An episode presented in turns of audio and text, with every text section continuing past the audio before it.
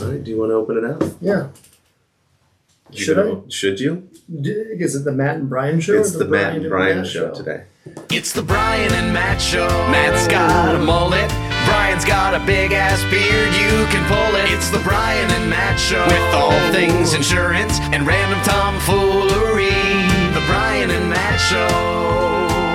Welcome to this edition of the Brian and Matt show, and officially Brian the show. Brian and Matt show. Matt and Brian. Uh, we're joined today by, it's a long story, we'll get into it. We're joined today by Meghyn Cabot, uh, pretty fresh realtor, couple years, right? Not even a year. Not even a year, less than a year into it. Uh, entrepreneur. Yep. Have a, a couple other businesses on the side. Yep. Host of a podcast. also correct. Yep. Wife. Yep. Mother. Mhm. Is there anything else I'm missing here? Certified bad bitch. Yeah, The Black can Hills. with that. I Can we go with that? Yeah. Do we have like I don't we don't have that much time to go through everything. All the that's- things. Yeah. We'd be here all day. we if would. we listed all so your yeah, that credentials. covers that covers most of it. it Yeah. was the bases. Yeah. Yeah. Yeah, so we uh, we want to bring Meghyn on because um, she one maybe a newer realtor, but she's also kicking ass in the space and um, getting into the market in a very interesting time to be in the market.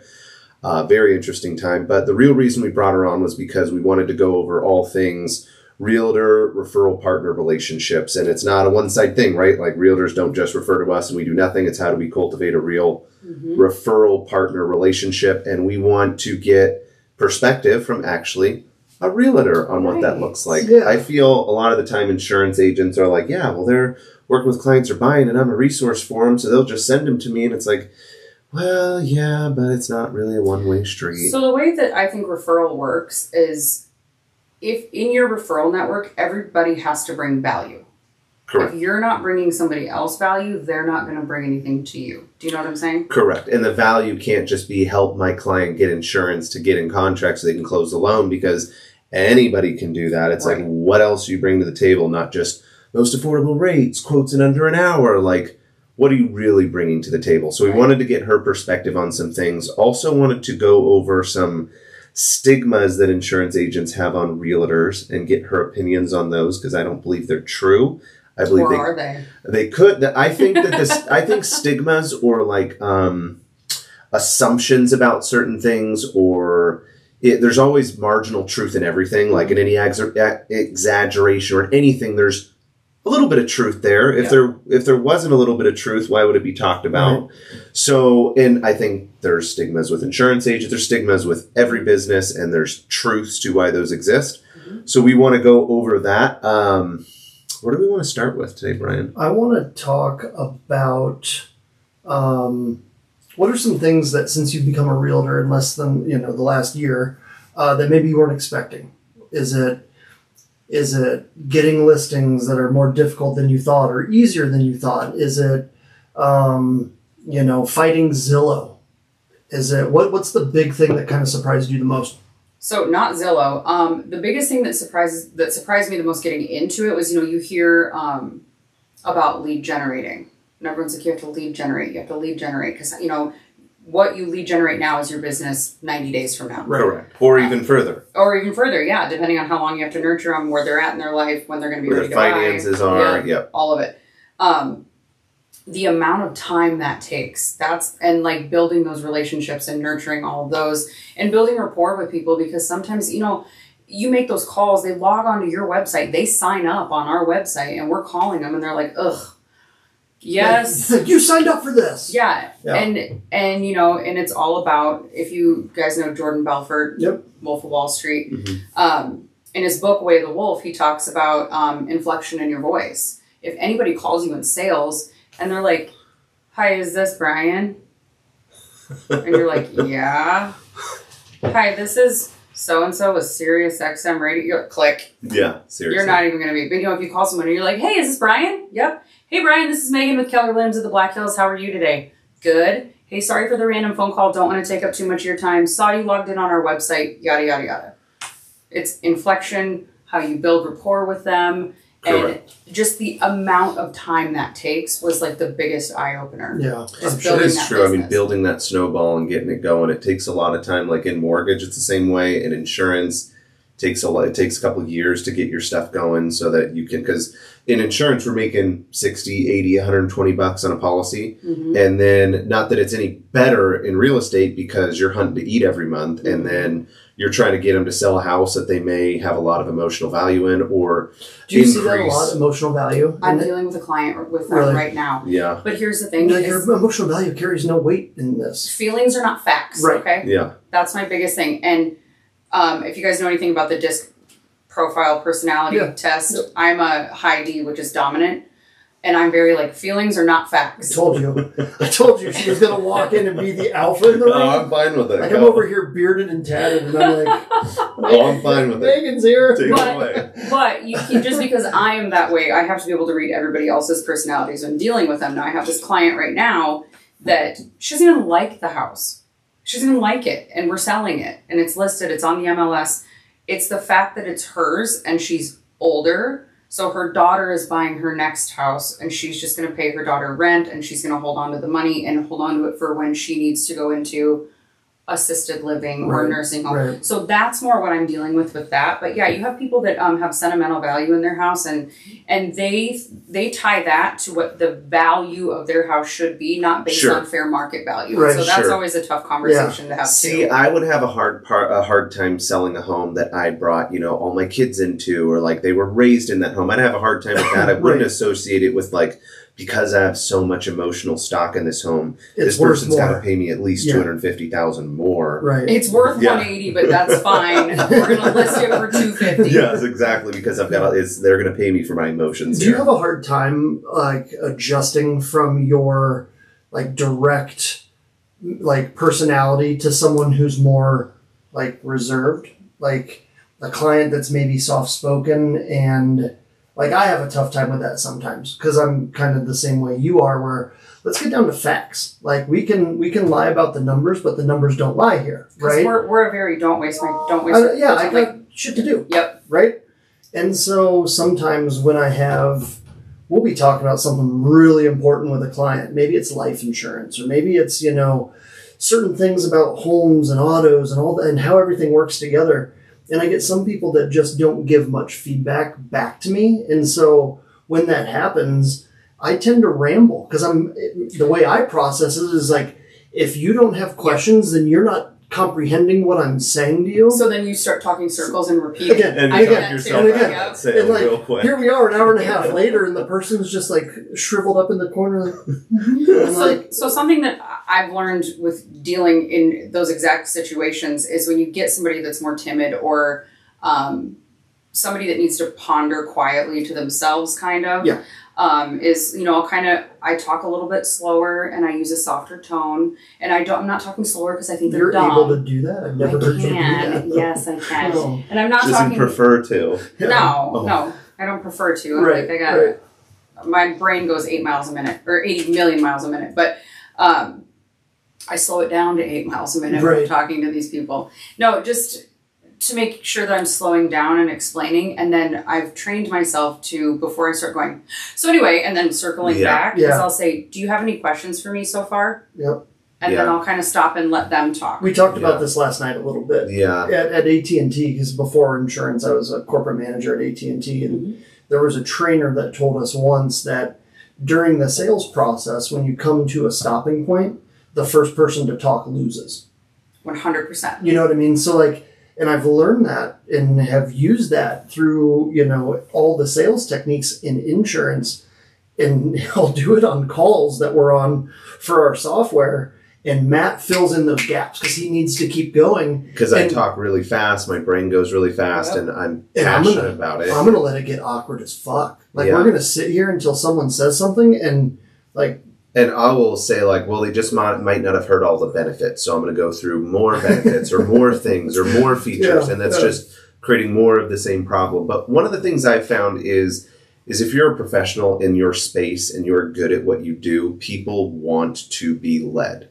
So, like, if you're like if you're naturally more of a dominant person, like that's typically fine with most people because if I go to a CPA or if I go to a chiropractor, I go to somebody, I don't want them to be timid about their practice because then I'm like, do you know what the fuck you're doing? One hundred percent. Yeah, So I need you people- to tell me. Yeah, people like to be, and that's kind of the problem I feel with like going to your doctors because they tell you, well, maybe this, it may be this, it may be this. You're like, just tell me what it is because I don't know. Well, and it's not even about um, necessarily them being, you know, dominant in Correct. the conversation or the room. It's them being confident in it. Because if Yes. somebody's confident in what they're doing and can deliver, it has to be confident delivered with facts. Yeah. Correct. Then they're going to trust you. And then they feel led, and they Mhm. and people want to be led in a space that they're paying for a Well, it service. makes them feel comfortable. Correct. Yep. And It's- so, and the biggest thing is trust. yes. Then they trust. And I feel like having a dominant personality in mortgage, real estate, insurance, and a few other ones, there's certain ones where you want to be a little more laid back, I feel. But in those spheres, the people that are more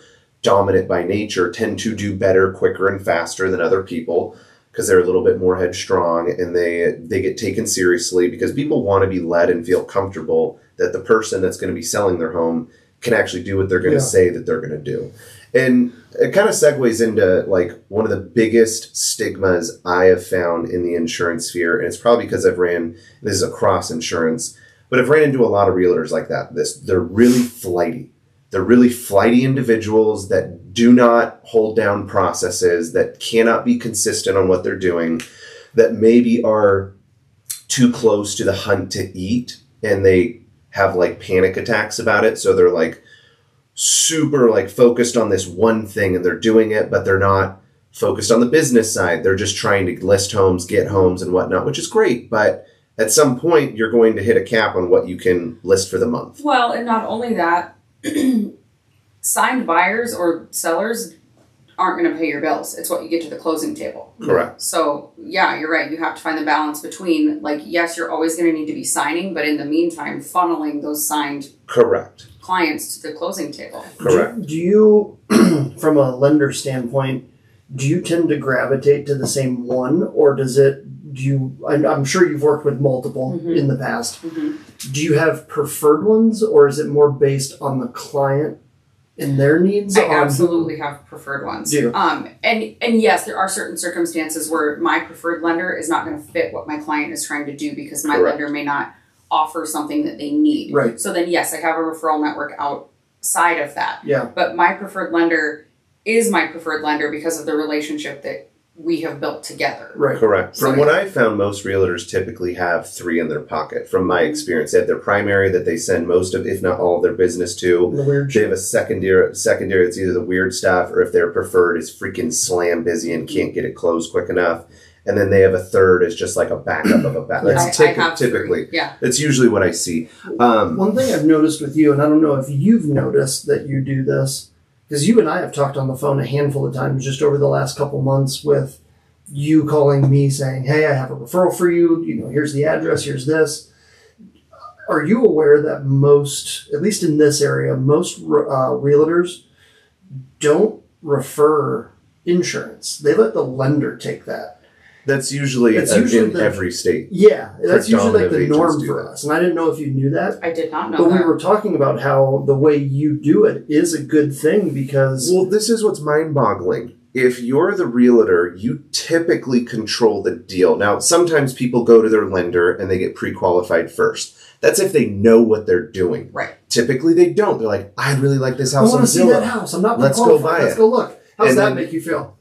That's fun. Well, that's a great lead because it's now great. I get to hand this off to my lender, and they get to get pre-qualified, and then you know, she really has an Instagram ex- story about that situation from like nine days ago. Oh, really? Yeah, I don't Oh, know if, we- if it's seen it. appropriate to play or not, but But this is what's always funny to me. The realtor typically is the entry point for the customer. Completely. It usually always is. Usually, yes. Yes. Um, if they've bought a home before, they might know they have to get pre-qualified first. You know, you would be surprised how many people that are not first time homebuyers completely forget the process. Hmm. Like 100% forget the process. And they um, get on the website, start looking, and they're like, this is what we're looking at. Can you start sending me properties? If I see one, can I call you this weekend and we can go look? Yep, no problem. And I'll always start with that. Yes, no problem. Because you want to always agree. Correct. Then I say, have you spoken to a lender yet? Or first I'll say, are you doing cash, conventional loan? Are you going to do a 1031? Like, what do you plan to do? You know, how do you plan to, to purchase this? You're going to have any money down? Um, well, we're probably going to do a conventional loan. Probably. probably means they haven't talked to a lender, but then you always follow it up with, well, have you spoken to a lender yet? Well, no, not yet. Okay. So before we go look at any of these properties, you need to go talk to a lender and then you go through the whole, do you have a preferred one? If not, I have one that's amazing. Um, go through that whole spiel. And then I always tell them why they need to do that. Because what if we find the property this weekend that is your dream property and you Someone can't write an offer without a pre-approval letter? And what if you don't even qualify for the dream property? Now you're bummed looking at every single other home that you do qualify for. And yes, and that's exactly it. And so there's a way to kind of guide them through that. And that's kind of in the beginning when I first started doing this, I was like, heck yeah, I'll show you whatever you Let's want to see. go. Like, let's Yeah. go. Yeah, let's go. I'm a realtor. Let's Do you go. know how Yeah. many days, and I mean Dead days, Yeah. I wasted. Yeah, I bet. oh, I'm sure. You know, something I was just thinking of hearing you say that, like, her, in my opinion, the real estate sale is more transactional than the insurance. Like, the insurance is long term relationship driven, right? I feel But then those roles get for reversed Yes. because feeling gets involved more on a home, whether you're buying it or selling it, and emotions get involved more on her side of things, where we're the ones that want that emotional thing, but we're the necessary evil of the deal. We're the insurance we're the last thing that gets done. we're the last thing. But like you said, it's it's a it's a necessity. In in the purchase agreement, within ten days, you have to obtain insurance quotes. Right. Yeah. you have to do that. It's part of the deal. So like you guys are going to get business regardless. Right. Yes. People don't have to buy. Correct. They can they can rent. You know, I Yeah. mean it's Correct. stupid, but they can rent. Yeah. Um, but and it's not just um, the emotions that get involved on our side. We're also dealing with hundreds of thousands of dollars of people's money, sometimes It's the biggest purchase they'll ever make in their life for the most part, till they buy their next home. Completely. And then you have the two types. There's usually two extremes of the types of buyers. The people that I don't know, and you know they're just they don't really Yeah. know what they want, and then the people that you have to kind of like get into their feelings with Correct. them. And then you have the other through ones that are like, I need 10 by 12 bedrooms exactly. Nothing smaller, nothing bigger. Or- if the bathroom is too big, send it back. yes, Do you Yeah. have that picky of like buyers that like want it just like they have their dream home in their head and they want you to show them their dream home, but you don't have the blueprints in your head of their dream home? yes, Like a lot of like And even if they chasing fill out, tail. yes. But then there's you know after you know a couple showings, and they're like, nope, nope, nope. I'm You like, kinda okay, start to get you have to the- go back to their motivation. Yeah. okay, so you told me you want to buy because um, you want to get out of this awful school district. Your daughter's starting kindergarten, and you want to be in a better school district. You want to be closer to grandma and grandpa. Do you want to start the school year in this school the district school that you don't want to be in? Also, your house is too small. Also, this, this, and this. and there's only So 15 here's what- homes on yep. the market in the area we want to be, So what do here's you where want to we're do? at. Yeah. and you don't. This never. This doesn't have to be a forever home. In fact, if you're smart with investing in real estate, you get a new home every four to five years. Correct. Correct. Yeah. What well, I want to go back into the referral side of this because it always blows my mind. We got into it for a second, but I want to round it out because it is baffling to me that you control the way, not you personally, but you can, but realtors in general control the deal from the beginning. Mm-hmm. And it is baffling to me that you will then, and again, this isn't you, but just in, realtors in general, generalistic in general, Yeah. Realtors, they will have the control of the deal and they can control, for the most part, can't require it, who the lender is they work with to give them the best experience. The lender that they work with that gives them the best experience on the loan may have their own insurance guy. And when you hand off that deal to the lender, the lender is going to refer that person to his insurance guy or her insurance guy because they need evidence of insurance. But now you don't control that entire process. You're letting some outside referral, yes, you trust Jim to do your loans. Mm-hmm. You trust Jim's office to handle all your clients' loans. But you're now trusting Jim's referral, who you don't know who it is. And it always baffles my mind that in the beginning of the transaction, um, when you get their pre qualification letter, you know what their DTIs are for the most part. You should have a relative understanding of Yeah. where they're at. You should also know, like, hey, what did you factor for insurance? Because part of the pre-qualification is factoring monthly insurance, their all their loans, all their other shit they have. But if you don't know what that number is that they calculated, sometimes I have um, lenders will calculate 100 bucks a month. That's like and the, that's like the go-to cookie cutter. correct. 100, Yeah, 150 a a month. Like, and yeah, maybe in 2019. in Yeah. California, we have wildfire problems where their insurance can be eight, nine, ten grand a year. Mhm. And you factored $100,000 and now you're pre qualified in contract and have to break contract and have to pay or whatever that looks like. earnest money usually. Correct. And so what's interesting to me is as at the front of the deal, you have the ability to control how that deal is going to work as much as possible. Mhm. Right? You can't like in Brian's situation, he had a client that they didn't factor one of his largest expenses in his life into his pre-qualification, it caused a mess. Right. But you have control of knowing, okay, I have my team of people here that are all going to work on this account with me, and I know how they all work, and I know it's going to go really smooth or as smoothly as can be. But the realtors that just go in, they get the offer accepted, and then the individual, maybe they refer the lending out, great. But the insurance can cause a big hiccup in your deal.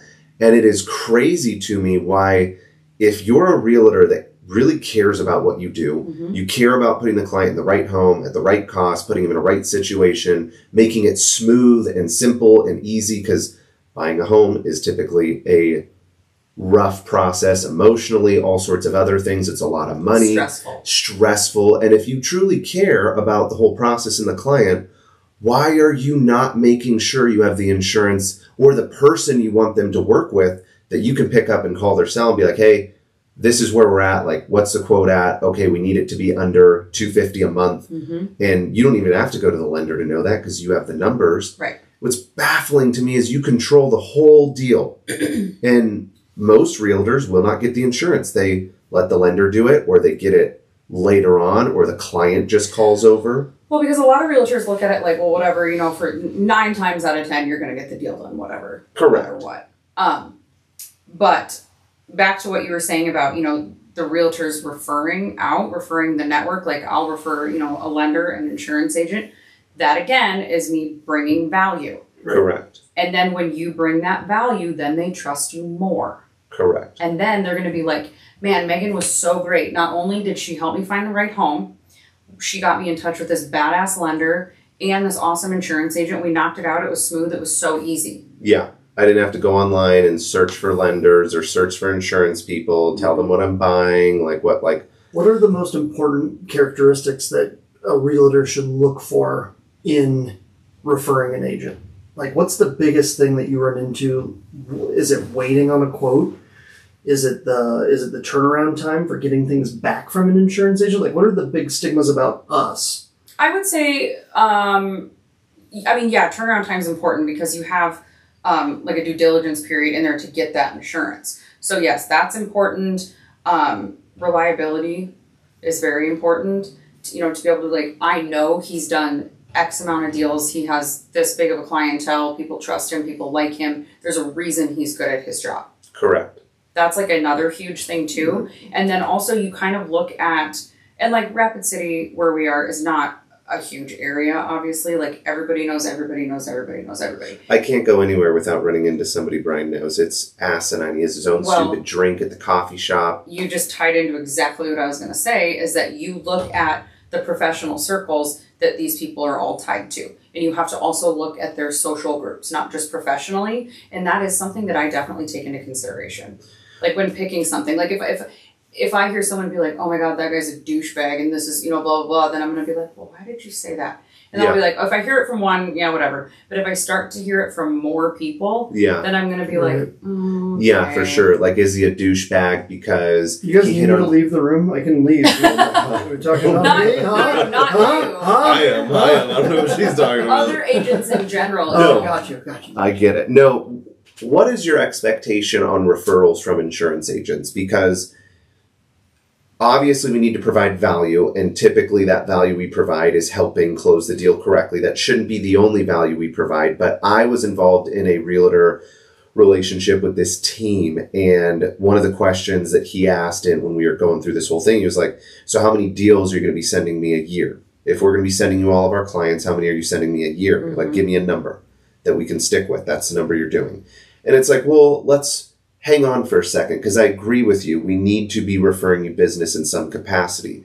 Now, the difference in commission that you're receiving from selling a home is drastically different than the commission that we're making on the policy. So, like, not to get into like, I, I never want to be in a relationship, in a referral relationship where it's, I give you what you give me. Like, that's not what I'm here for. Like, I always want to give in excess. Mhm. Like, I would love to be able to give in excess. I run, and Brian runs his agency where we have specific points in the process of bringing on new customers and our renewals that we're asking, hey, are you buying or selling a home in six months? Mhm. To try and get proactively try and get somebody. Right. But what would your outside of value and helping in the deal and any of those things, what would be your expectation if you're sending Brian 25 customers a year? What would you hope to get out of Brian or another insurance agent if you finally realize he's a douche? To what would you hopefully want to get out of that? You know, even just any number of referrals. Like it's not Yeah. necessarily like, well, I sent you 25 people. Now Correct. I I need expect. 25, yeah. that it has nothing to Or do like with if that. you're making a hundred bucks on a deal and I'm sending you 25, like, okay, great, I need a deal now. Well, not only that, but is that Brian understands my personality. He understands that like don't send me people that are gonna fuck around and waste my time. Yeah, of Like- course. He'll send me people that are quality clients, ready to buy, ready to list, whatever. So like just a couple of those my way, like great. How And- many how many people statistically, and I heard a number a while back, I don't know how true it is anymore. How many consumers use the same realtor more than once? Like, is it like a? It's like thirty to forty percent. It's that high. So, I don't even know if actually, you know what? No, I don't even know if it's that high. so the stat that I heard, it's low. It's low. It's the so stat I heard was three percent of people, so three out of a hundred, will use the same realtor and, Uh, I again. think it's a little bit. And I don't know if that's like a national stat. So don't know. I've heard a stat before in the past. I don't remember the number. I know it was really low, but the Yeah. reason it was really low because the realtors treated it as a transactional Yeah. relationship. Or And there's still once some the deal's done, they There's don't no follow up. and that's transactional exactly. So like the realtors that will that I forget the freaking name of my soccer parents all the time. Like, because I coach both my kids' teams, I can't remember twenty families. That's Yeah. forty parents. I can't remember that many people. Mhm. But people forget names all the time. They remember, man, that was such a good freaking, that was an awesome experience last time we bought a home. Don't remember her name. Don't know how to find out who she was. I'm going to go find another one. Or their family member becomes a realtor in the Mhm. meantime. Their friend becomes a realtor in the meantime. But realtors do, and this is very, a very broad stroke. Realtors, I have found, don't do a very good job on nurturing the customer for their next purchase. Right. They do not stay in front of them. They don't touch them seven times a year. They don't bring any value to them while they're in the home that they sold them for the next So- eight years. If it's somebody that you sold a home to, you should actually be touching them 42 times. There it is. forty-two times. In Whether it much be- different ways. It could be. It could be. You could have them on Facebook, like their picture. Correct. Stuff You like could that. Yeah, send yeah. them a text. You could a postcard or Monthly like newsletters, Yep. emails, stuff like that. anything. Yes. So I think it'd be easier in the real estate space to touch more than us yeah, your because you could numbers might say be things. different. You could say things like, "Hey, how's you know?" Did you end up doing that bathroom like you talked about? How's when you battle in school this year? Now that you're in the new school district, how you know, Yeah. like you have those. Well- or us, it's like, hey, how are those pieces of paper that are written for attorneys doing for Maybe you? you're on e-signature and you don't even get them in the mail. Yeah. Yeah. Like we sell a really dumb, boring, lame product. You know, it's important. but It's hard not, to build relationship and deep relationships. Well, in but insurance. Ryan's done a really good job of that on social media. Like you got a really good engagement on social media, and I think that's like a really good way for you to you know stay out there and stay in contact yep. with a lot of people. Now, people get irritated. You know, like if you're calling them and texting them constantly, For sure. then they're like, "Can you not?" Yeah. How, But- how thirsty are you? Right? Yeah. Like, are, Like, Which do you are think I'm desperate. really, desperate? do Yeah, you yeah, think yeah. I'm Right, right, really selling my home after three months because you've Yeah. reached out to me 20 times? Right. Well, and so usually, so here's how we do it. Like, and then so say like uh, Thanksgiving, um, our we call it our 42 touch, which that's everybody that we is in our 42 touch network that we should be reaching out to at, in some capacity that many times a year. Uh, somebody that we're nurturing, we've sold a home to, they bought a home through us, any of that. We do um, pie giveaways for Thanksgiving. Um, they can come, they just come and pick up a free pie from us. Like we do that. We're like, hey, here's your postcard, just come get a free pie. Um, if you give us a referral, we'll give you an extra something with the pie. Yeah. So we do that. Um, we also do client appreciation. We do giveaways. We do like all kinds of stuff. If insurance The team that she's on is pretty. Stellar. I've heard about yeah, it, yeah. yeah. if insurance agents prospected half as well as decent realtors do, their their books would be so much larger Can I because tell you what's a big no no? what? Do not do the Christmas cards that are the printed signatures inside. Oh yeah, I get those from like you know doctors' offices or Yeah. dentist offices. Everybody you knows Open it, you're like, "Pfft." yeah. Heartfelt, huh? yeah. Heartfelt. Super nice, yeah. No, like if realtors, because they hunt to eat, hmm are prospecting always. That is where, and insurance agents are supposed to be spending 90% of their time marketing and prospecting. They don't. But because realtors have have. residual income. Correct. And Yeah. it, it, it takes a while to get there, but once you get there, it's like, all right, time to let the foot off the gas a little bit. Like, I remember waking up six years ago every day thinking, how the heck am I going to eat today? hmm Like, what am I going to do to eat today? That made me hungry, and I did way more things. And you live in that hunger. Maybe not if you're a successful realtor. Maybe you're not living like, how am I going to eat today? But like, you still have that hunger you every have month where to you have do no income. correct. You might have a, a month, you know, where you're bringing in twenty, twenty-five thousand dollars in And then closings. nothing for a quarter. Four months. Yeah. Yeah. Like- yeah. For sure. Like, this market is very, very interesting. What's This is not the market two years ago. no? Two years ago it was you didn't we didn't have to like and i say we like i was not in real estate at that point but my team hearing them talk they barely had to lead gen two years yeah. ago They didn't do anything. Neither did lenders. Yeah. It's It's but insane. this it's kind of nice to go through these kind of markets this is going to be a horrible thing to say but as a realtor as a lender it's Trims the nice i know Yeah. exactly like i'm going to weed out all the people that are sis like that are doing this part-time that are here just because it's easy money um, easy money There's a i'm gonna of them. weed out the mortgage brokers that were Pocket realtors yeah. I'm going to bankroll on mortgages during the refinance boom. And then come to find out you're actually, you were just an order taker. You weren't actually generating, like, you weren't doing anything. You're just an order taker because there was so many people out there that were doing that. so i guess kind of a common theme whether the market is up or down or whatever you know if you're in your industry or my industry or lenders industry is build rapport keep that relationship going follow up send you know a heartfelt christmas card put like buy five dollar starbucks gift cards Yeah. throw them in a card handwrite a note it's gonna suck it's gonna take forever Yeah. but you're gonna get business out of it Yeah. Eventually. Yeah. One of the things I found, and I'm curious your take on it, I have found that activity breeds activity. Even like in, in more so, activity in doing something doesn't necessarily breed activity in the thing that you're doing. Like I'm doing postcards or gift cards. You're not going to see a lift in that.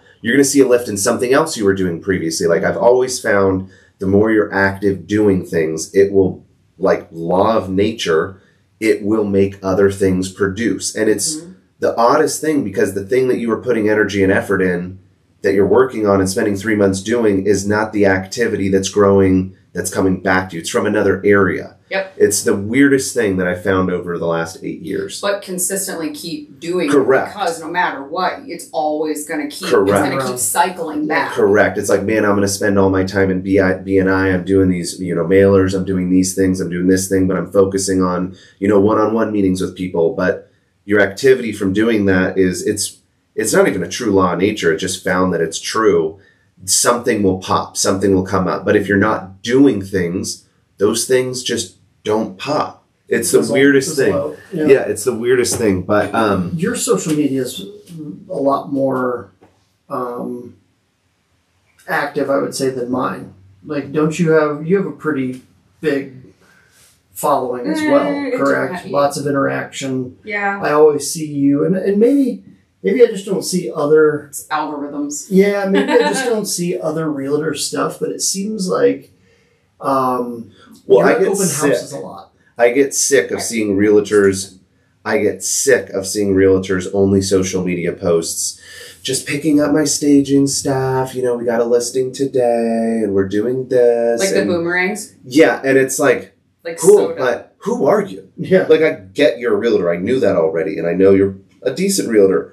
But who are you? Mhm. Because this is overwhelmingly exhausting. So one thing that I'm finding that gets a lot of um, interaction is reels. yeah, That's one of the biggest things right now on social media. People want to know and respect you as a professional, yes, that's what your graphics and your statistics and all of that stuff are for. But they also want to get to know you on like a personal level. For sure. People appreciate humor. For sure. They think like if I post a reel that is like making fun of realtors, I am a realtor. People love it. They're like, Yeah. that's fucking hilarious. because in most cases what you're making fun of has that little bit of truth to it that Mhm. they can resonate with and uh, no i totally agree with you i totally agree so in this market what would you say um, because interest rates are through the roof they change pretty much every week consistently Mhm. there's not that many homes that are being listed. Yeah, listed what is the inventory like right now? Tough. You know, it's not terrible. Um, we're actually seeing longer days on market. And when we talk to people that are thinking about listing and they're like, well, I'm going to wait till the market gets better. Okay, Sure. well, then that's when you educate because real estate's cyclical. Yeah. And it's usually seven to 10 years that you ride that good wave and then it starts to do this. Yeah. We're rounding year 12. okay We're starting to kind of do this now. yeah So I'm like, all right, you hate your house because of XYZ. This is why you want to move. Always go back to that motivation. yeah And then you say, do you want to wait another seven to 10 years for this market to pick completely back up?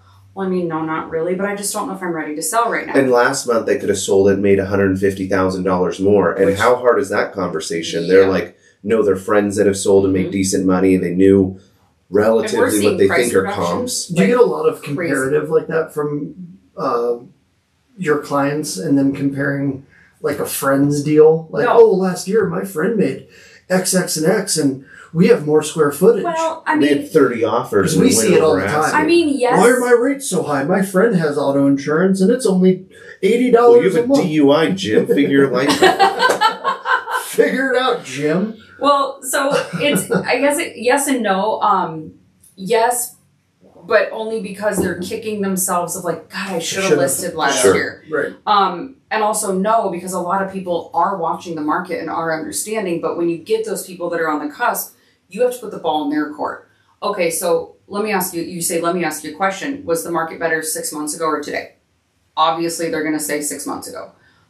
Do you think the market's going to be better in six months or right now? Well, right now. Okay, then let's list. Let's get Because you the most six months ROI from now, you're going to be in a double negative spot. And Goldman Sachs is predicting eight to nine percent interest rates right now. So I've how heard bad that. do you want to do this? Yeah. I've heard that. In my opinion, I honestly think it's a great time to buy because there's not as many people in the market because they believe the stigmas of where we're at. Yep. There's you have more time to get deals in. You have less Are we boring you? competition. No, I just Okay. had a big lunch and then Gosh, I wait, sat down on the couch before you got here and I'm like, oh, this couch feels kind of good right He now. He was like, I could nap, and I was like, oh Like, shit. Get up. figure a life out. So I find like right now we're trying to buy a house in Westlake Tahoe. We live in Mhm. California, an hour out of Tahoe, and we're looking at buying like a secondary cabin for our, for our family and a VRBOing it when Yep. we're not there. And I'm like, dude, it's a freaking great time to buy because a prices just came down a little bit. Mhm. B there's not as many people in the market looking to buy right now. You're not going against thirty other offers. Correct. And C, yeah, my interest rate's going to be higher, but it's going to come down and I can refinance eventually. Marry the house, date the rate. Yeah. Not only that, you can do the two to one buy down program that nobody knows about. Huh, what is that? It's where you do the two to one buy down program so the sellers cover more of the closing costs, which you're seeing right now. Yeah, a You lot. take two percent of that or whatever, you buy down the interest rate. You so say you get a interest rates lower are check for a couple of seven. years. Yeah. They'll go first year they go down to five, second year they'll go to six. Well, hopefully by that third year, we're gonna Refinance. yep, it'll be time to refinance again. See- the feds will get their shit together by then, hopefully. I was hearing earlier in the year that we were going to be back into the threes by early next year, but the rates are L- continuing to go up, L. and it's it it looked like it was going to be that earlier in the year, but now it's gotten consistently worse, and so I don't see that happening. I'm not expecting because one of the reasons why we'll never sell our house is because we got a freaking great deal on it. We have a, we have a two point seven five on it, Yep, and it's like you'll never see that. I'll never again. freaking sell that. Like I'll hold on to that as long as I can, and. Absolutely. So what's interesting to me is educating those customers, educating all those people on, yeah, rates do suck right now, but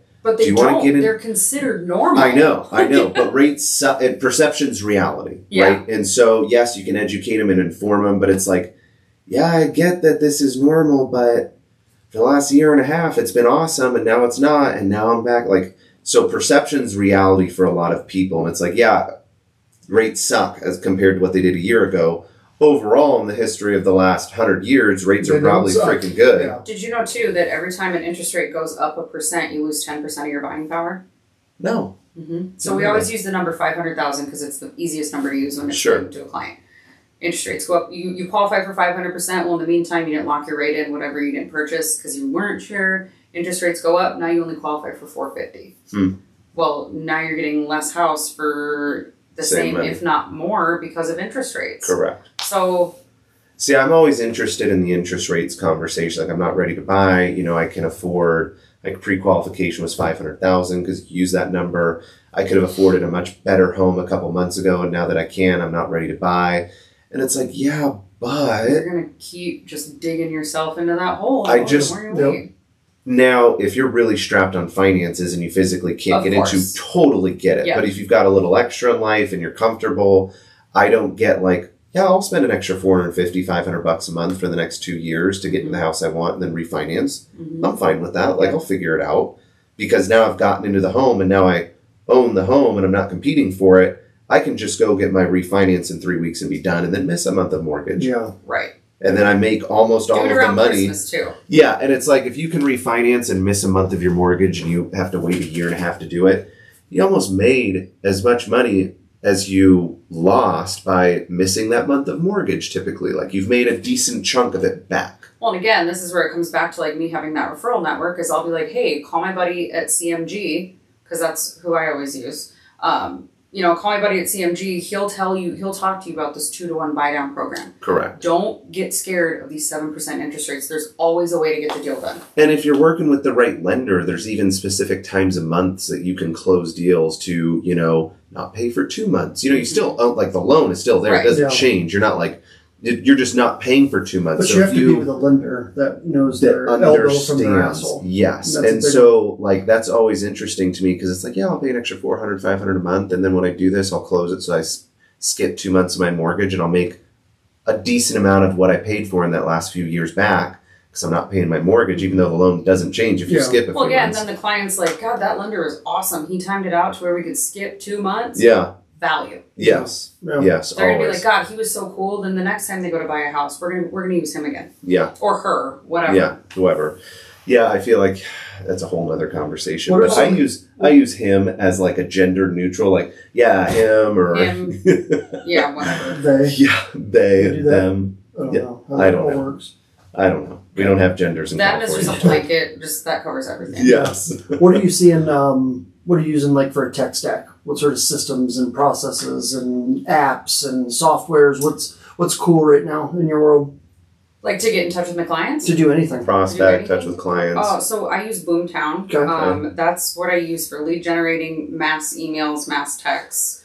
Um, I always try to make sure that my mass messages, whether they be email or text, do not sound automated. Yeah, that's I'll get in there because no-no. we have templates. I'll get in there and fuck with them and change them. Yeah, yeah. And we advise all of our people like There's certain things that should sound automated. absolutely In late bill, insurance, late like bill late pay. bill, I don't want it personal that you're going to pick up the phone and call me. I No, don't because that's freaking awkward that. then. Yeah. Then Yeah. like, oh god. Yeah, but Yeah, there's some things that need to sound personal and have Correct. your Like, hey, we're looking for referrals. We're doing this referral competition. right. yeah. This is, you know, like something like Right. that. Then yes. Right. I hate the ones that send out text messages that look like emails. Like I have a realtor that sends out sends me on drips all the time that I've never worked with. It's bad right now in politics. I'm getting Yeah, I'm getting political text ton. messages right now. Or like uh, before I right before I left to come over here on my doorknob, there was You had Like- someone at the house.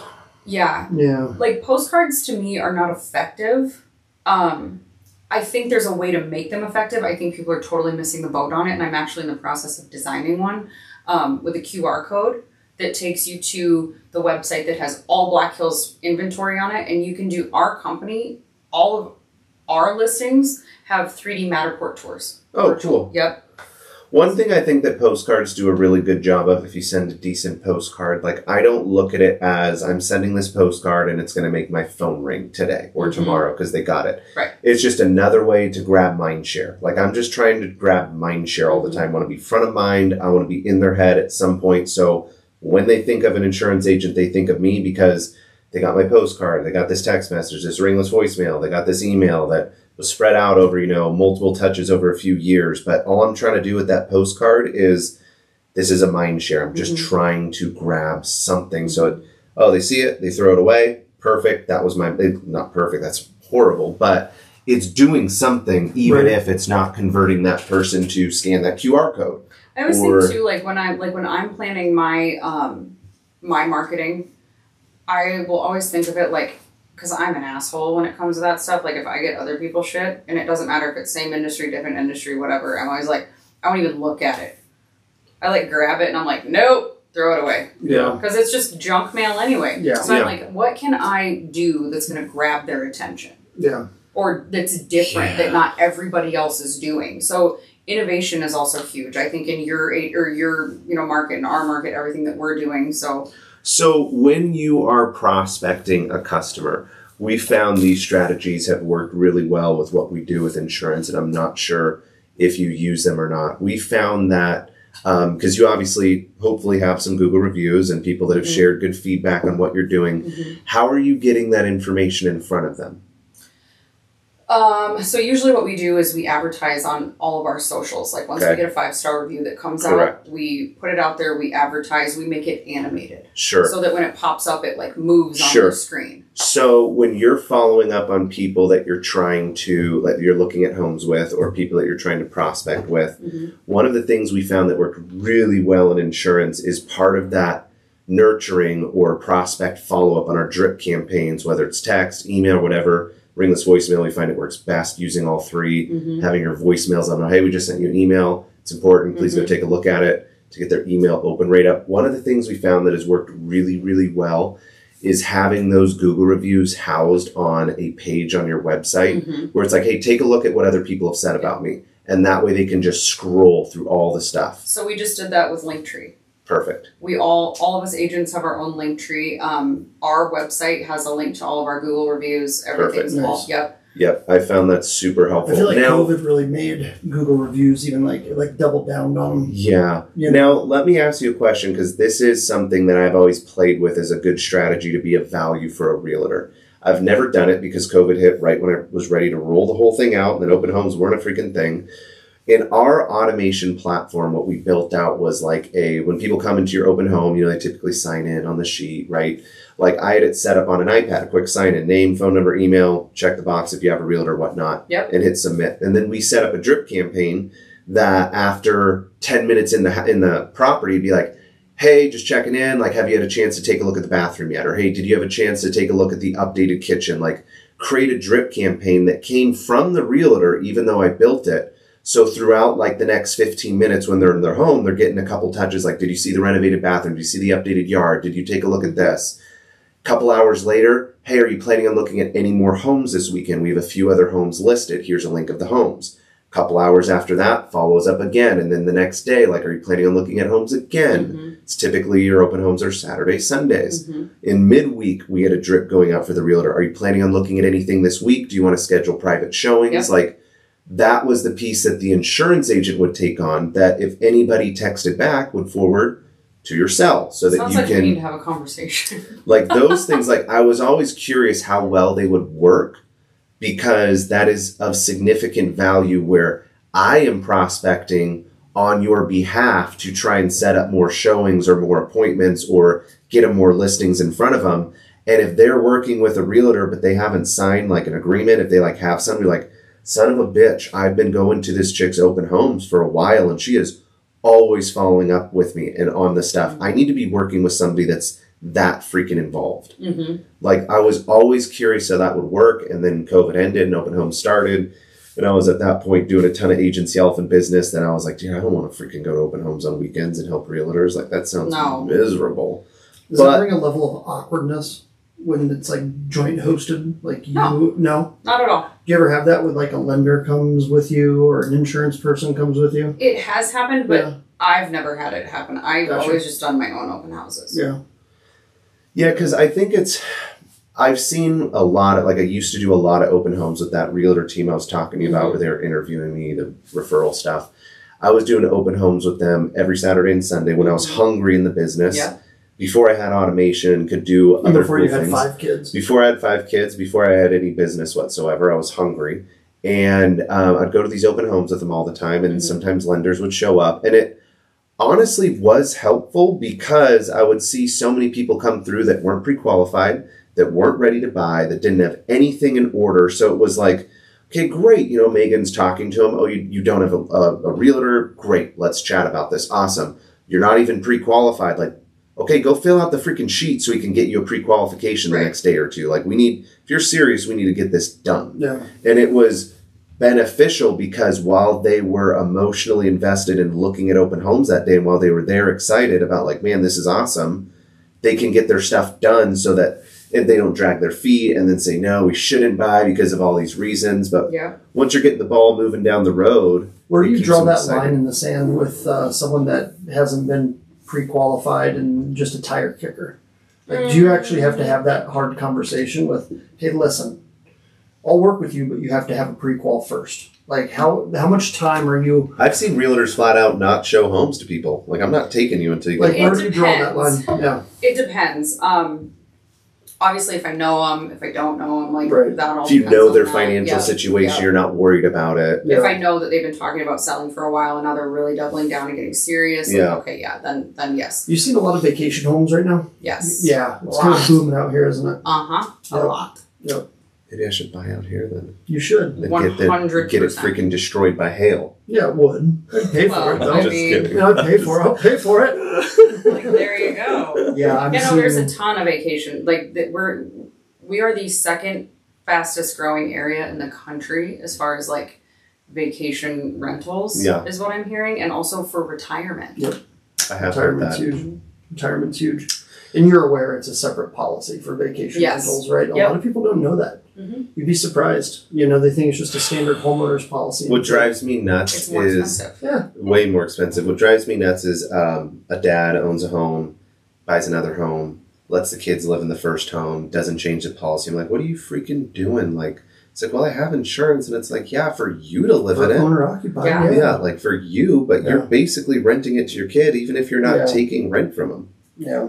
You know, Yeah. it just blows my mind. But that's just obviously ignorance in the insurance industry because they're not required to freaking know. Yeah. They don't have to know. Like I, I know things about real estate, marginal things, just because I talk to a lot of realtors. It's within my sphere. I like being involved in it, know what's going on. But nobody wants to or wants to know what's going on in insurance. Nobody cares. It's not exciting. They're not. They're not like people look into real estate and get info on it and get educated because they want to make freaking Yeah. money. Well, we had the boys from Built Right in this morning, Mhm. right? And talk, just talking about cost of materials. Oh yeah, Like cost of materials are what do you say, forty percent higher year over They year? went from three twenty a square to like four sixty a square. I think Yep. he Like said. something just ridiculous. Well, now when we pay for a new roof, we're paying out that much more, and so Mhm. that is going to take the rates higher. And it's like, it's like all these people just think like, oh, well, the lender said my rate should be around hundred bucks a month. 10 five years ago i got a new roof and it was 25 grand that now you're telling me it's freaking 35 now like Yeah. that makes no sense i'm talking to somebody else Yeah, you're like, 'Cause- go ahead. yeah because Yeah. they're not educated in it Right, and right. and they'll nor really numbers. should like a normal person and that's why our jobs exist like people shouldn't have to educate themselves on the roofing industry market costs supply chain issues Yeah. people shouldn't have to educate themselves in real estate outside of you know the basics because that's what you're there Mhm. for and if they did educate themselves on it chances are they may have educated themselves Incorrectly. incorrectly because because they they, were looking they saw at somebody's post on Facebook. or they were looking at review, like um, articles from last year and it's like we're That's not not- day yeah, to day that's Like, not we're We're in an We're not in entirely different Yeah. market. yeah, yeah and it, it it's completely changed. And you know, that's something too that I've had to explain to people. They're like, "Well, you know, I'm just gonna hold on, hold on to my house for another year," and I'm like, mm, "Okay, I always love the conversations of let's talk about what it costs you to wait. Yeah, I love seeing numbers. I Mhm. love, I'm a number guy. I love numbers because it's like when I go through people's accounts, we look at liability limits, we're looking at their income, their equity in their home, and all sorts of stuff. And it's like, here's what you need. And Mhm. You gave me these numbers. I didn't just come up with I them just out of the dissected blue. them down into the I coverages just you need took to what you told it. me and we put it Yeah. into this formula, and here you go. It's kind of hard to debate that. What do you say to the person that says has the stigma on, on realtors that all you do is post a listing on the MLS and collect a big fat check, and that they're going to sell their house FSBO. Oh, the FSBO objection. That's always a good one. I'm one. just going to sell my house for sale by owner. Yeah, like what the heck do you So do here's- so anyways? here's you what I put it say. on MLS. Nope, you can't put it on MLS. No, not Oh, them, not okay. them, but like as like what what do you as the real estate? So estate here's my agent question do? to them: Where are you going to advertise this at? Well, Zillow. Okay, that's really great. My team advertises on both MLSs in the area. We go on over hundred websites. I have an entire team of people. We've sold over thirteen hundred homes in our area, and we have of any team in the area the shortest days on market. So the longer your house sits on the market, the less money you're going to get for it. Do you want to get the most return on your investment? Yes. Okay, let's gonna list cost it. you a little money. So do Yep. you drop the mic as you're saying it, or do you wait until you're done speaking and then drop the mic? After I that? just kind of wait for them to first one to drop talk their own loses. jaw. Yeah. Yeah. no, it's true. Like it's always that it's a Obviously, my big delivery's stigma. a little different. Yeah, but yeah. It shouldn't be, but but it's always interesting because realtors do and have the stigma that you don't do anything and it's like well actually i'm scheduling your home to get you know staged I'm also Staging, photos, Yep. 3D Matterport tours, like these are all Yep. things that you are not going to have advertised. on your home. inspections Not only that, a lot of people are really weirded out to go do an open to go to an open house or a private showing at a FSBO. yeah. well i always Yeah. felt weird go- like Especially after Dahmer. Uh, yes. You know what I mean? seriously Party, i always party. felt awkward going to open homes when the people that lived there wouldn't clean up enough of their stuff like or i'd not go leave. That's yes weird. that's freaking weird That's weird. but like if I go into the kids' room and it's a teenager's room and it's like a normal teenager's room, I'm not gonna see the space like I want to for my three year old, right? So that's why, like, my team has a staging console. We do a I feel like you're talking about my son's room Your downstairs. son's room's freaking spotless. That's actually my room. It's not his room. Well, we like my team offers free staging with um, an actual professional staging company. Oh Um, wow, that's yep, a big deal. She comes in and she's like, "All right, here's what I would do. This is how your house is going to sell faster. Take down all your professional photo, or not professional, personal, Personal photos. Yes. Yeah. Take that all down. Um, the more stuff you can clear out, the better. The more shit you have in it, the harder time people are going to have visualizing their life. It's hard to see it. it when they have like shitty things in their house. Like if they have like really nasty couches and carpets, Well, it's I mean, like we were just looking, wasn't it me and you? We were looking, or oh, it was me and Ariel. We found a, a house on Zillow that we were quoting, Mhm. and we couldn't find anything on it. So I know it's a FSBO. There's n- nothing on any MLS anywhere, but we found it on Zillow, and we found it on the county equalization site.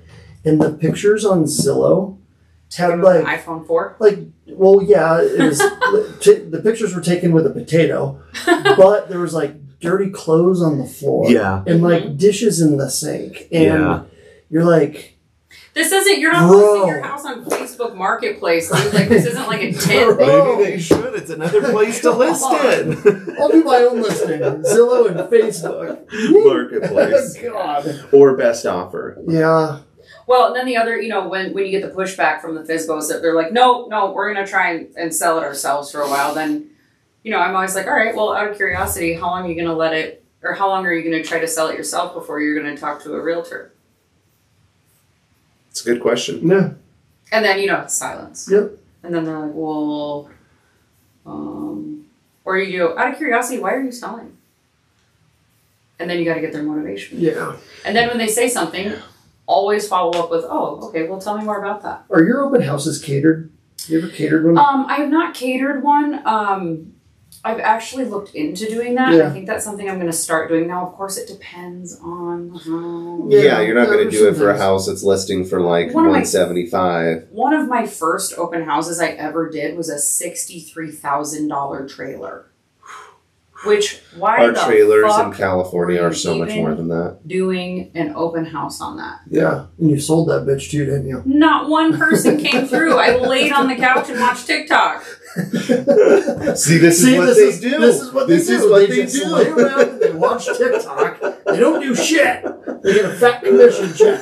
That's right. Fuck Bring me your money. Yeah. Yeah, But also, it's, that's it's like- a brutal stigma, though. Oh you my know, it's God. especially when customer clients or prospects say that to your face, like, Yeah. Like, what am I paying you to do? You don't do anything. Like Yeah, that would be brutal to hear. There's some about. Not really only that- shitty realtors out Oh, there are. There's There a are some ton- that do that. There's a ton. How many realtors do we have in this area right now? Oh God. It's like one for every ten people. Not Yeah. that bad, well, but it's a it's lot. it's like four four five hundred. and our town is seventy five thousand. Okay, so let's find out. Yeah, do the math. Seventy five 75,000. Yep. Okay. I mean, it's a lot. Of, Well, but if you're doing But metro area, your- you're one twenty. those are your one deal a year that just happens to fall in their lap from a friend. Mark my words. Yeah. In the next six to eight months, we're gonna have a thirty to forty percent drop off. I bet. I sure hope so. I hope so too. Yeah. I hope so. Like if there's if there's anything that good that is good or remotely good that comes out of a market like this where you're not selling as much, it's trimming off all the fat so you have more at bats. Yeah, just so you know, I could have picked one. I could have picked one out of five hundred other realtors, and I picked you to be on this podcast. Oh. Okay, so you just keep that. Keep that. Just put it in your pocket. Hang on to that. Wow. I, I don't Like- even know what to say about this. You're just a- lining your pockets with referrals. I'm every- trying. No, no. Like he's like, I'm gonna start this podcast, but really, But really, no. Meghyn and her husband are friends of ours. So Yeah. that's why she's Yeah. here. yeah, yeah, no, it's all good. No, they in this shifting market too. Like a lot of people aren't gonna want to put the work in for the lead generating. Yeah. And right now, we're learning for those that have been in the industry ten years, eight years that are kicking ass, and they've never really had to work that hard for leads. Yep. It's go back to the basics. Now Yep. back to Well, lead genning. What's really interesting to me is when um, one, I didn't know how long you'd been a realtor. When Brian was like, "Hey, we should interview her. She's a realtor. Blah blah blah in the area. She's awesome." I was like, "Great." Mhm. And then when I heard you've been doing it for less than a year, I was really curious. I was thinking to myself, I was like, "Okay, I'm really What curious does this bitch know? about like processes." Less than a year, but like good, Yeah, like no. solid results. no, I know, and that's what I a- was getting to. I was like, I'm really curious Yeah. where she's at because typically first year of being a real estate agent is you probably maybe sell one or two Yeah. deals. Let me show you all the house I sold one time. Yes. but that's that's typically normal Yeah. for a realtor to get Yeah. that snowball going. And I was really curious, hearing how long you've been in the market, how well you would be um, focused on all of the things we talked about, and how knowledgeable you'd be you doing those things, and how many systems you'd be Yeah. using to do those things. So I'm very very impressed after being in it a year, less than a year, that you have this Nine kind months. of It's been nine months. yeah, so in nine months, which is not that long not for a long at realtor to get their stuff moving forward. What's impressive for me personally, because I've worked with a lot of young realtors, you're using systems, you have process, processes, you have a heavy marketing plan, and you're not just doing one marketing plan. You've got a lot of things that you're working that typically a realtor of five years would have, Yeah, well, and her, and her sales isn't. It's not transactional. There's follow up after the sale, which You know, is which very of- impressive which a lot of because. No, not even as long term agents, but as a young agent, they're not doing that because they're like, I need to get my next home. I need to get my next home. I need They're to get my next focused on home. the next and not yes. Yeah. So I'm very impressed. the goal is to eventually not have to do to maybe do 25% of the lead gen that I'm doing now Of course. and course. heavily rely on repeat business and referrals. Yeah. Of course. That's the goal. That's why it's always the follow up and always don't be afraid to ask for those referrals. yeah. A lot of insurance agents are afraid of that Oh yeah, because Like, it's awkward. Well, because it's aw- well they think it's awkward. they, they do. And so what we're what we train them to do is build it into their process. Mhm. It's part of their onboarding now. Mhm. So they don't Yeah. have to physically ask. It's built in. When they drag and drop to sold, that happens on day three. well, if you did a good job that is worth telling somebody about, and you get asked, who do you have that you know that might want to buy or sell in the next few months, six months? If they had a good experience, they're going to want to tell you because they want to. Did you know statistically if somebody has a bad experience they will tell 10 people. Yeah, mm-hmm. If they had a good experience they will tell 3. correct. And so the only way to get in front of that statistic is to ask at the point of like when you've done a good and I feel that statistic might be skewed because and let here's my case. If you deliver a bad service, you don't have to ask them to tell about the bad service because they're te- they're, They're way more do it likely they're going to do it. If you have a good service, three out three times out of three of those ten people are going to, or one of those they're going to tell three people right of the good experience. But I would argue that in that case study, they're not asking the good experience people for referrals. Like, give me five people you know, or who do you know that's going to do it. You don't want them to tell people. You want them, you want to get the info. Mhm. Like if you're saying, hey, nobody asks at the end of the sale if it was good or bad, and if if it was good or bad, please tell people. they're not doing that. It's just what is what's naturally happening. Mhm. But I feel you can change that statistic by changing the dynamic of the process. Is I'm going to ask for it now. So the person that has a bad experience is going to tell 10. But all of my 90% of people that have had good experiences, 95, maybe hopefully 99% Mhm. that have had good experiences, I'm going to have 30 people that are giving me five people each. So yeah, 10 people heard yeah, about that's it. That's a good way to do it. Yeah. Yet 10 people heard about it, a bad experience, Just a lot. but I've got 30 times 5 sitting here that people, yeah. way outweighs Well, that negative. Now we build in kind of the asking for the five star review, we build that into the listing or the buyer agency presentation. Yes. We kind of get to it. It's like, all right, so here's the deal. We laid it all out for you. This is what we do. Now here's the deal. I'm gonna work my ass off for you. Like we've already covered all that. You know, you don't have to go into it too much. Um, and then you kind of say, you know, at the end of this, um, if I did a really good job, I would love it if you would leave me a five star review. If we get to the end of this and you just leave me high and dry, and you don't do that for me, I'm gonna assume I did a bad job. But that also should be like the lowest level of what your expectation should be of Yes. them. Like, like, hey, I like if I do a really good job for you, we get you in the home. It's a smooth process. I would love a Google review. Great, that's my baseline so that's of the seed that expectation. we plant. Correct. Then you grow, and that's right at the very beginning of that transaction. Then you grow it from there. But if all you're expecting from a good experience with a customer is not, not this isn't what you're doing, obviously, but just in general. Right. If all you're expecting from dealing with customers is that you ask for the Google review and hopefully they give it to you, that should be the bare minimum. Like above that, okay, how am I going to follow up if they didn't give me the review? Mhm. How am I going to ask for referrals specifically, like a number of referrals? Give me three people you know that are planning on buying and selling. Mhm. 138 reviews, uh, 4.8 out of 5 That's really good. That is really good. That's for the team. for the team. Yep. Yep. Yeah. I am very interested to see like and that's always You can't delete bad reviews either. The best thing to do is address them. Yeah, You know, absolutely. I got a bad one years ago, and doing some research, lady wasn't even a client of mine ever. That happened to me when I owned my salon. you can't so- get Google to delete I've that. tried. I tried to get this one done. Really? Didn't get it done. So I just said, "Ma'am, I'm sorry you had a bad experience somewhere, but it wasn't here. I have no record of you ever being a client Mhm. or prospect in my book of business. Like, so hopefully when someone goes and reads it, they go, Oh, yeah, oh, they'll see this, it, this yeah. lady's just, you know, Or they look at it and be like, this freaking guy This is trying guy. to get out of it.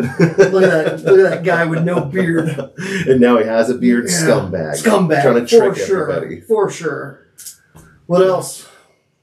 You know, I I personally I'm I'm very impressed at how well you've done in the last nine months getting new into real estate. Yeah. I feel getting started in real estate is much, much harder than getting in- started in insurance because Absolutely.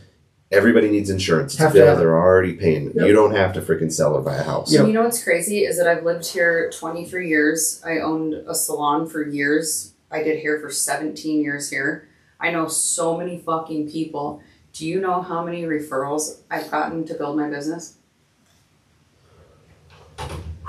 Everything zero. Everything that I have sold or listed has been prospecting, lead generating, Which all of it. I Damn. would obviously is is not ideal. You want referrals, like Yeah. obviously, but I would, and that obviously would feel like, man, what the heck, Maybe guys? they're Like we're pissed at you because you're not cutting their hair anymore. I did that. I still get text messages about that actually. But- Fuck that bitch. but I also- would It get be- Here's the negative effect, and I did this in insurance, and Brian is probably experienced the same thing. Yeah. You get to a point where you start in insurance, and you're working with all your, you know, spheres of influence mm-hmm. and all your, you know, natural audience, if you will, and you start in the the business, and you start to sell, you start to get policies on, you start to do good. You hit month eight or nine, you're freaking dead in the water because you have nobody to talk to. Yeah. So the problem with even though sure I'd love referrals and you should love referrals and everybody should get them, but if you're starting your business and you start it on referrals, you're not hungry on the marketing and prospecting because you don't need to be. Mhm. And then you get to a point where that natural market has died up and you've got to start this. So you work for eight months and you do pretty freaking well. Then you got to do six months of nothing to get that snowball going. And Yeah. people can't do that after they know and tasted what it was like to be doing what they're doing. And I don't know what it's. I don't know where your head's at with that around like friends and family. Um, like me, to work with. yeah. well, their expectations are higher. I'm like, hey Meghyn, if you list my home, can you cut your commission? Yeah, like their expectations so are higher, that's the thing right? too. But also when we're when we're cold calling and someone's like, "Well, my husband's uncle's a realtor," there's an objection handle for that. I can handle that objection and still convert them. And what do you typically say? So usually I'm like, "Oh, that's so great. That's good to hear. I'm so glad." Now, just out of curiosity, if this deal goes south, is that going to ruin a relationship? You know, uh, do you think they're going to be comfortable because they're family? Do you think they're going to go above and beyond? Like, Yeah, he doesn't have to work for that money. You know, that commission check. No, this is not part of the script, but he doesn't have to work for that commission check. I do. right. I'm going to go above and beyond. He's not just going to be like, well, and also emotions get involved. I just dealt with an agent who was listing his aunt's house or something. My clients backed out of the deal, which was fine. We were still within the realm to be able to do that. And he lost his shit. Yeah. And I was like, okay, because you told mommy and daddy you were going to sell their sister's house and now you crashed and burned on a deal because you didn't disclose that Right. it was a manufactured home. Ooh, Yeah. that's a big one. That's a big That's one. a big one. Rookie maneuver Well, there. That's a big one. And no, What I shouldn't say manufactured. It was modular, which Yeah. yes, I know that that's still considered site built, Yeah, but Yeah, but it's it is not. a difference. Yeah, big Yeah. difference. Insurance is a big difference. Huge. Yeah. What's mm, interesting? Not here. Really? Yeah. California's a big difference. So we can write mod on homeowners paper Huh. here, but it, it's got to meet like seven criteria. Yes. No paneling. It has So- to be sheetrock. No, like there's there's hoops to jump through. Which it was, but my clients were out of state buyers Right. and they were coming. Yeah, and so and yes, I explained all of that to them, and they were just like, you know, we just, it's, we just don't want to See, this. I've always found that when you work with family, um, like if I was working with you in a deal and something wasn't feeling right or going my way, I'm like, hey, what's the deal, Meghyn? Like, what's the problem? Yep. Like, what are we running into? What's the issue? But if I'm maybe working with a family member, I'd be like, what the fuck? Like, Yeah. what the fuck? Yep. But when you're working with a professional, you typically have more of a buffer of Mhm. getting to Yeah. that point. Like Yeah. maybe people eventually do get there if it's really south. But with family, I feel like it's I can go there now because they Yeah. know me. The only thing I'll do for my family is life insurance. Yeah. Anything after that, home auto, toys, stuff like that, I feel like their expectations of like insurance and, and me is more than I can legally provide You're like, them. I can't Yeah. bend Like, the I can't- because you're family. Or like yesterday. I can't give you a homie hookup and Yeah. Yeah, like Yeah. my brother-in-law is reaching out to me about his renter policy lapsing at 10:30 at night, and it's like, hey man, shoot me an email because I'm not going to remember this tomorrow. Like I'm not going to be working at 10:30 at night. No. That's not my problem. Yeah, they overstep bounds because that's Yeah. what they're allowed to do. Mhm. You know. Now, as a, but as a new agent though, it's very typical for me to work sixty to seventy hours a week. Sure. That's just what I do. So if somebody calls me at 8 10 o'clock at night, I'm answering that phone. I feel like as a realtor or as a lender, you have less abilities to create boundaries because if you're not going to answer at 8.30 at night, guess who is? Another realtor. Exactly. Insurance people don't do that. Now, Like, mo- unless they're We have a pretty young. li- we have a pretty hard line in the sand with that though. Yes. You know, but I do. insurance, I feel like insurance and most lenders are able. Most people know that's kind of an eight to five, more It of an eight to five And job. it starts Sure. at the onboard. But why do they Right. expect that from a realtor? Matt does a really good job of setting expectations with his clients. 'Cause That they know hey, Well, unless your house is on fire, yeah, don't unless your house me. is on fire or you're, you know, Like I just did this with a customer today. So here's my expectations. Take these as you will. Use them if you want. They probably won't jive with your situation. So when I bring on a customer, I say, "Hey, I got two expectations. One's a, an expectation you should have of me. Another one is an expectation I have of you. First, you should expect me to handle pretty much all your claims. Mhm. If your home is on fire or a standing water in your home, or you have a regular car accident, you can call that in immediately. Mhm. If anything out of those three things happen, I need to talk to you first because we need to see how much the damage was, what was the co- what was the loss, like what caused it. We need to go over things. We don't want to file and lose a, di- a claims free discount, get a surcharge for three years. Mhm. We're not going to deal with that. So that's my expectation. You should have of me. My expectation: all billing issues, all policy changes, all questions on accounts, all things like that. Um, get done at eight to five office hours via email or text message. You can call me. And then what I do on the other side to gatekeep my business from not dealing with fire and fire and fire and fire and going from thing to thing is my phone system is set through our platform and it rings three times and screens the call. Doesn't ring my phone, screens the call, sends a text message to the person says, Hey, I'm in a meeting, what's up? Yep. Once they tell me what it is, it's a billing issue. Great. I'm gonna look at it. I'm gonna take a look into it. I'll get back to you at three o'clock. And that I respond manually to that, Yep. right? But I don't answer my phone call. Mm-hmm. If a client calls my cell twice in a row, just happened, I'm going to answer. I know Because this you client. assume it's an emergency. And I tell him, I said, do not call. And that's part of the expectation that I didn't go over. Hey, my cell phone, I'm giving it to you. It's for emergencies or office hours. Yep. Feel free to text me whenever. If you text me after hours, I'm going to tell you to send me an email because I'll lose it. Yep. But if you call me twice after hours, I'm going to expect it's an emergency. This guy does it all the time. He just did it now.